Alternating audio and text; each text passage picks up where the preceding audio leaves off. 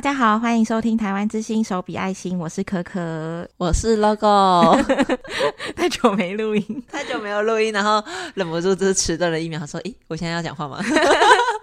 现在已经到三月中了，然后协会之前。就是我们有说，我们的下乡活动通常都是从三月才开始的，反正现在就已经开始有下乡可以报名。如果大家家里有还没有绝育的狗或猫的话，就是可以打电话给我们，或是上网看一下目前有哪些场次是在你家的县市，然后你可以报名这样子。那除了下乡绝育呢，我们协会就还有另外一个扎浪浪计划。那扎浪浪嘛，就是顾名思义，就是针对流浪犬猫提供的补助。协会基本上就是会提供大家这个补助，然后让民众可以抓猫咪带去医院做结扎，这样。但其实还蛮常接到电话，民众就是很很无助的想要跟你求助，说：“哎，我们那边有猫咪想要结扎。”然后我们通常就会跟他说：“哦，那我们可以给你这个补助，那你可以抓猫咪去。”再来民众就会更无助的说：“但是我不知道怎么抓猫咪。”真的还蛮常遇到的，对。嗯然后这个时候就必须要口头跟他说明到底要怎么抓猫咪。对，就其实而且很多民众会说那个猫咪跑很快很难抓起来。然后我就想，哎，难道大家都是想要直接空手把它捞起来吗？这其实还蛮困难的吧？以猫咪的状况就是如果不熟的话，猫咪它就是直接根本不愿意让你碰。平常跟猫就是。玩闹的时候就已经够 困难了，要把它抓起来的话，那一定真的是要这个猫就是亲人，而且信任你，才才可以把它抓起来。嗯，对，要不然其实，哎，其实我像我自己的经验的话，大部分时候就是，就算猫愿意让你碰，你也有可能在把它就是抱起来那个瞬间，它四肢离地的时候，它就会立刻跳走这样子。哦、嗯，而且它就是那我最喜欢讲说，猫咪如流水，嗯、然后就是你抓起来的时候，它就直接默默的滑走。就算平常摸得到，好像也很难真的把它抓起来。就是摸跟抓起来是两回事，嗯、是差超多的两件事情。而且没有抓到就算了，就是如果猫咪就觉得它自己有受到威胁的话，就是抓伤你，就是会受伤。嗯，真的。嗯、对，但我。以我们的观点来看的话，最害怕的就是，当你今天想要抓这只猫，就碰它，它、嗯、突然就想说你要干嘛，嗯、然后从此之后就远离你，消失在你的视野，哦、对对对，这个才是就是最我们让我们害怕的事情，就是再也抓不到了，这样对，就没有办法帮它做结扎了。嗯，嗯然后通常再来，我们就会跟民众说，哦，那你可以去借诱捕笼。民众也会再次询问说：“诱捕笼是什么？诱捕笼是什么东西？或是诱捕笼怎么用？对对对，我要怎么用？对，这个时候我们就会教他说，就是借用的方法跟使用的方法这样子。然后我们协会自己在清水这边嘛，因为我们就全台独一无二，很多人都会说，还是我可以去你们的分部借。然后我想说，哇，我们没有分部。对，因为通常民众打电话来就是要跟我们申请补助，可能会想说，哎，那顺便跟你们借笼子这样。可是就是会在听。到我们在清水的时候退却，说 那么远哦，真的，你们没有别的地方可以去吗？对，有。我们通常都是借诱捕笼的话，我们就是跟他说，第一个就是来我们协会嘛，啊，就是在台中清水这样子。第二个的话就是会建议他跟当地的动保处防疫所去确认他们的借用方式，不然的话动物医院也可以询问看看，或者是我自己觉得这个方法还是最常被使用到的，嗯、就是去动物相关社团，然后去询问就是当地的爱心人士有没有那个诱捕笼可以做借用这样子。原来如此，嗯嗯。那不过借用诱捕笼这些都是小事情，我觉得就是要怎么抓猫这件事情比较困难。没错，所以今天呢，讲了这么多的前言，总之今天就是想要来跟大家聊一下怎么抓猫。没错。就我们可能会讲一下怎么使用诱捕笼啊，我们要准备哪些东西，抓猫有什么需要注意的事情。就今天跟大家来。分享一下，对，嗯，没错，刚才有讲到，就是通常民众都打电话过来跟我们申请嘛，那就是如果现在就是有听众，他其实其实不是很了解诱捕龙长长什么样子的话，嗯、我都会形容说，大家应该或多或少都有看过捕鼠笼，嗯，就是那种就是会有挂钩那种笼子，其实诱捕笼就有点像是它的长方形放大版本，嗯，对啊，然后它也是在里面放食物，然后猫咪走进去会踩到一个踏板，那个踏板就会让门关起来，然后猫就被困在里面。嗯但当然，它不像那种就是捕鼠笼是一个钩子，把食物勾在那边。Oh, oh. 它是直接把食物放在那个踏板上面，这样子，嗯、猫咪踩到就会关起来。我们通常都会跟他讲，就是我们抓猫除了诱捕笼这件事情之外，我们也会跟他稍微讲一下说，说抓猫的话还需要哪些东西。第一个不可或缺的一定是罐头，嗯、没错，要把它骗进来，一定是好吃的零食。对，因为好吃的零食才有办法就是让猫咪走进去，要不然莫名其妙突然多了一个笼子放在那里，那只猫才懒得理你这样。对。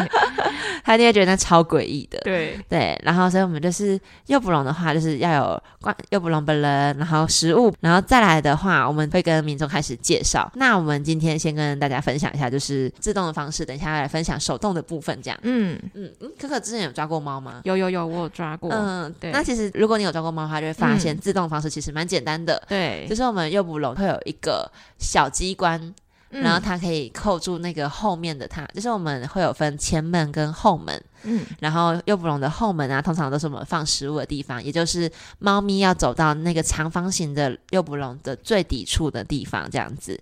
然后前门那边则是要把门打开，让猫走进去嘛。那前门那个地方会有一个连在最后面的踏板的一个，像是反正是铁的地方，然后它们两个是扣在一起的。嗯、对。那如果猫咪踩到踏板的话，然后那个。扣在一起的地方就会让前门关起来，对，然后就可以把猫咪关在里面了。嗯、那是这个方方式的话，就是只要把它摆在你要抓猫的地方，然后放食物放在最深处，嗯、然后猫咪走过去踩到踏板就会关起来，这样子，那是非常简单。但是这边的话就是要呼吁说，因为它就是如此简单，就是你随处就可以摆着的部分，嗯、但我们不可以随便摆哦，我们不可以摆了之后就一走了之。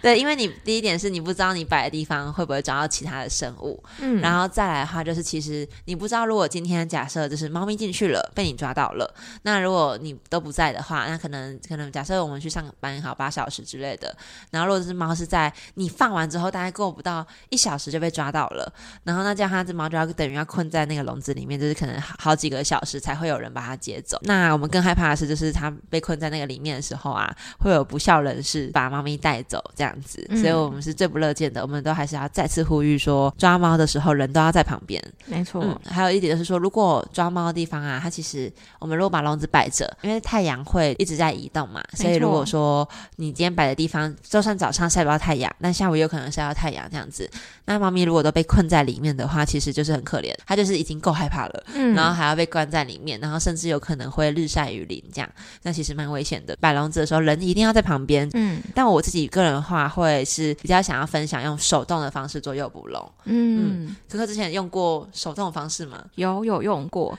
其实大部分要用手动的时候还蛮多的。嗯、对对，哎，先跟大家说一下，呃，自动跟手动的差别就是，自动它就是自己踩了，然后门就会关起来；手动的话是由我们来控制那个门什么时候要关起来。那通常我们会用到手动的时候，可能是。嗯、呃，像我们猫群有很多只猫，嗯、然后我们可能要锁定，要先抓母猫，或是先抓猫妈妈之类的这种时候，我们可能就会需要用到手动的诱捕笼，因为万一公猫。大部分啦，大部分 大部分公猫都会先跑进去，自己吃的很开心。然后如果我们这时候就把门关起来，就其他猫看到可能会吓到，它就不敢进这个笼子。所以我们尽量就是在要确定目标，我们有锁定目标的时候，我们就会用手动的方式去抓这个猫咪。对，没错，因为手动就是真的很手动很赞，我真的超推。这么喜欢，对，因为而且手动的话会非常的有成就感，哦，是有种自己把猫咪抓到的感觉。对，手动的话就是跟大家可以想象说，就是我们变成手动控制嘛，所以等于说我们现在要控制门这个落下的时候，我自己都会跟大家推荐，就是九百 ml 的牛奶瓶，嗯，然后九百 ml 牛奶瓶里面装三分之一的水，对，然后然后在那个瓶口那边绑一条绳子，嗯、然后绑了绳子之后，把它牛奶瓶挡在那个门的前端这样子，嗯嗯嗯。然后确定说我拉绳子。就是我接下来绳子连着牛奶瓶的用意，就是说我要拉绳子让牛奶瓶倒下来，然后那个门就会自动落下。嗯、但一定要记得说，就是千万不要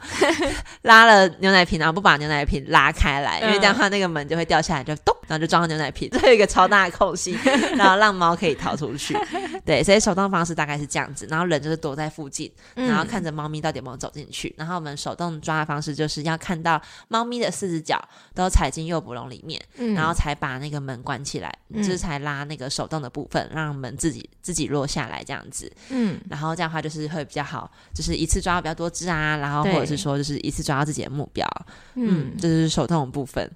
然后只是之前真的说一定为什么要四四只脚都在里面，就是因为之前有一次是抓猫的时候，但那个猫咪它是已经结扎的公猫啦，嗯、因为它就相对比较大只，嗯、然后诱捕笼就是小小的，然后那只猫咪就走进去之后，它走出来，它就倒退路走出来，因为它已经、嗯、已经结扎了，所以我们没有要抓它。对，然后它走出来的时候，它屁股就直接撞到诱捕笼，然后它一开始是先往笼内冲，因为它吓到，想说屁股撞到东西，嗯、但它这屁股不是还顶在那个门那边嘛，所以其实那个笼门并没有被完全盖起来，嗯、所以它发现嗯往前面走没有路，所以它用用屁股，然后就是刚好那个笼门还没关起来，它就是屁股这样顶着，然后就倒退撸。慢慢的露出去，所以就常常想说哇，虽然说就觉得它不是目标，就觉得还好，嗯、可是就会想说哇，如果是遇到就是目标要抓的时候，你因为它屁股已经顶住那个门了，你也不可能只是冲过去想要把那个门盖起来，对，因为你一旦想要试图人一出现的时候，猫咪就会发疯，它就会吓死，想说怎么会突然吃饭的地方会有人出现，嗯，嗯，那真是超可怕的，嗯啊，不过用诱捕笼的话就是。我们自己应该才有讲到猫咪会发疯，我们自己其实还会建议，就是我们自己会带布，然后也会建议就是民众准备一些就是布之类的东西。如果我们今天真的就是又不容易抓到猫的话，嗯、那因为他们真的会吓烂，然后所以我们就会请。民众就是要盖布，然后把它移到安全、可能安静的地方，然后让它冷静下来。不然有时候其实它在笼内太紧张的话，它就会东撞西撞，然后把自己撞的就是满满身血这样子。哦，嗯嗯嗯，嗯这很重要。盖布还有一个好处就是猫的手不会直接抓伤你的那个提笼子的那只手，这样子。我第一次去抓猫，应该说我第一次用手动的方式抓猫的时候，非常的紧张，就是你会觉得自己握着这一切的。你说这个主导权，对对对，就是非常紧张，就是抓不到就是我的错，然后就是那种很紧张的感觉。嗯、后来自己拉了以后，觉得还还算顺利。你不觉得抓猫很会很让人上瘾吗？可是就一开始你会很怕说，因为你我也没有拉过嘛，不知道那个瓶子有多重啊，到底要拉多用力之类的。嗯，到底要拉多用力？对，但抓过一两次后，你就会习惯了。你开始抓猫的时候，其实最害怕的是什么？嗯、是压到猫的尾巴。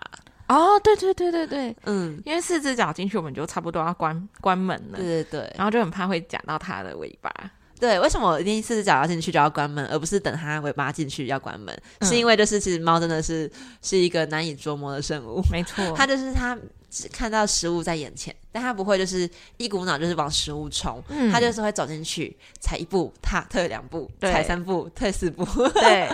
他就是会一直来来回回来来回回，然后你就要屏气凝神，想说不可以不可以不可以不可以，不要出来不要出来不要出来，走吧 之类的，就是那种各种小剧场之类的，没错，对，所以就是四四只脚进去的话，基本上我们就会关了，而且有些猫尾巴是特别长，对，你要等它整个进去，那我们可能就是说不定它吃完了，它就已经走出来了。对对，真的，它如果身体可以伸得很长的话，它尾巴还在外面的时候，它已经吃饱，然后又离开这个笼子里。真的，而且是有些猫真的很聪明。我们把食物放在最后面的踏板上面，其实因为有踏板关系，所以那个食物就会有一点高。对，然后我们都会呼吁大家说，用罐头的方式，是因为罐头它才可以把那个。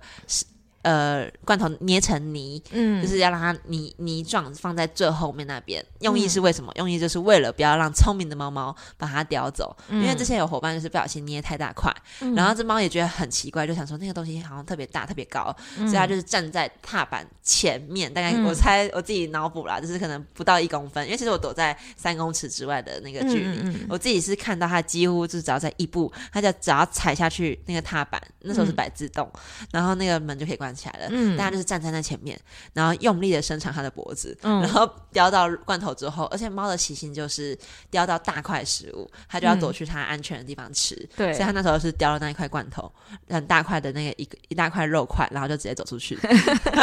而且重点是它走出去吃，它走到安全的地方吃了之后，因为很大块，所以它大概过了大概十几分钟，它才回来，就要吃很久，对，我就在那边等它，想说它去哪儿了，它真的还会再回来吗？就是有种。灰心丧志的感觉，对，真的。嗯、但抓猫大部分的过程，我是觉得都还蛮有趣的。嗯，就是在那边等它，在那边想骗它过来之类的，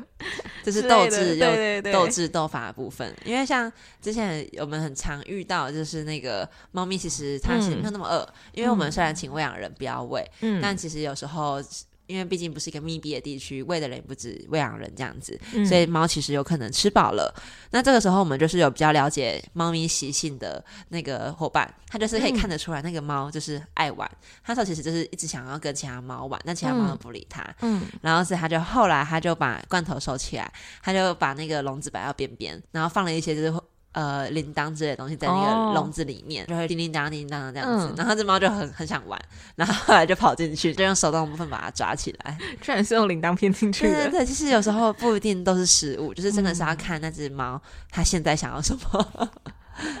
但有时候就是很机车的是。刚才不是有讲手动笼是用那个线的部分，然后有些猫它就是会看到手动笼，它们其实会对那个瓶子感到很好奇。对，如果你今天是用一个很香牛奶瓶之类的，它就会一直闻，一直闻。然后我们之前也有遇过，就是猫它就在那边玩那个手动棍的那个绳子，就超害怕。对，真的 想说它会不会把，就是不小心把那个笼子关起来这样子。对，但确实有一次是有一只猫，它把另外一只猫关起来。因为它就是在那边玩，而且重点是幸好他关的是目标，哦、就是在玩那只猫。真的我不知道为什么，我觉得公猫就是特别皮，嗯，公猫就是特别皮又特别特别爱吃。对，通常都是我们如果同一个区域要抓第二次，通常都是已经结扎过的公猫来吃。对哦，真的真的，好好笑。嗯，之前有个阿姨超厉害，她就是非常的了解诱捕龙，嗯、然后那个猫其实它就是对于诱捕龙感到就是有一丝疑惑，它只踩进去了两只脚，就那阿姨超强的，她就直接就是一手是抓那个门，右手抓着那个门，嗯、然后左手就打他屁股，把他打进去，因为阿姨知道说轻轻碰猫其实会反而会抗拒想要逃，但他是阿姨是用一个迅雷不及掩耳的速度这样啪。然后就那个猫吓到就往前弹，他就是有点像是把它弹进去的感觉，嗯、然后把门放下来，然后那个猫就被抓进去了，我就觉得超强，很厉害耶！真的，就是在地方人士奇人很多，然后厉害的人士也很多，这样子。真的真的，嗯，讲到这边就一定要来工商一下，欸、就是这么刚好的在四月的时候，我们协会有办一场抓猫的实体讲座，那大家就可以亲眼看到。就是这个示范怎么使用，因为大家这样听我们讲，可能还是会觉得很茫然。什么长长的笼子，对，那就大家不要错过四月这个实体的讲座。那这个讲座就是会教大家怎么，嗯、呃，识别猫咪，像是你要怎么找到你的目标啊，怎么区分公母这样子，然后还有一些实际上的。呃，诱捕的时候会用到的一些小技巧，就是可能伙伴们自己比较习惯抓的这个方式。因为笼子的使用方法就是固定的，但是根据每一只猫或是每一个人的习惯，会有各种不同的抓捕的方式。对，大家就是可以来听听看，就是协会伙伴的分享。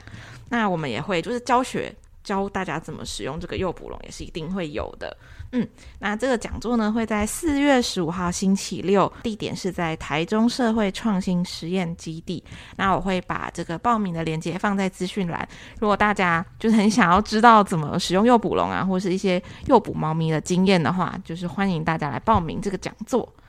没错，那希望听完今天的这个 podcast 大家已经对就是诱捕猫咪有一个初步的了解，相信大家都会变成抓猫的达人。真的，希望大家都可以顺顺利利抓到猫咪。没错，没错。那我们今天的 podcast 就到这边啦。如果有任何的问题，都欢迎留言或私讯给我们。那也要记得追踪我们的 FB、IG、扑浪，还有加入赖的好友。我们下次再见喽，拜拜，拜拜。